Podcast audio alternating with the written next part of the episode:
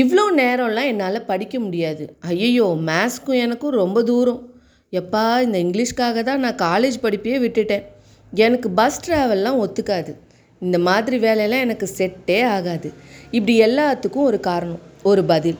எப்படி சமாளித்தோம் பார்த்தேல்ல? ஆனால் இதெல்லாம் லைஃப்பில் ஒரு காலகட்டம் வரைக்கும் தான். தன்னோட சொந்த காலில் நின்று சம்பாதிக்க ஆரம்பித்ததுக்கப்புறம் ஒழுங்காக படிச்சிருந்தா இப்படி கஷ்டப்பட வேண்டியிருக்காது. அப்பா சொன்ன வேலையில் சேர்ந்துருந்தா இந்த கஷ்டமே வந்திருக்காது இப்படின்னு புலம்புறவங்க தான் அதிகம். வாழ்க்கையில் எதுவுமே ஈஸியாக கிடைக்காது. அப்படி ஈஸியாக கிடைக்கிற எதுவும் சந்தோஷத்தை தராது.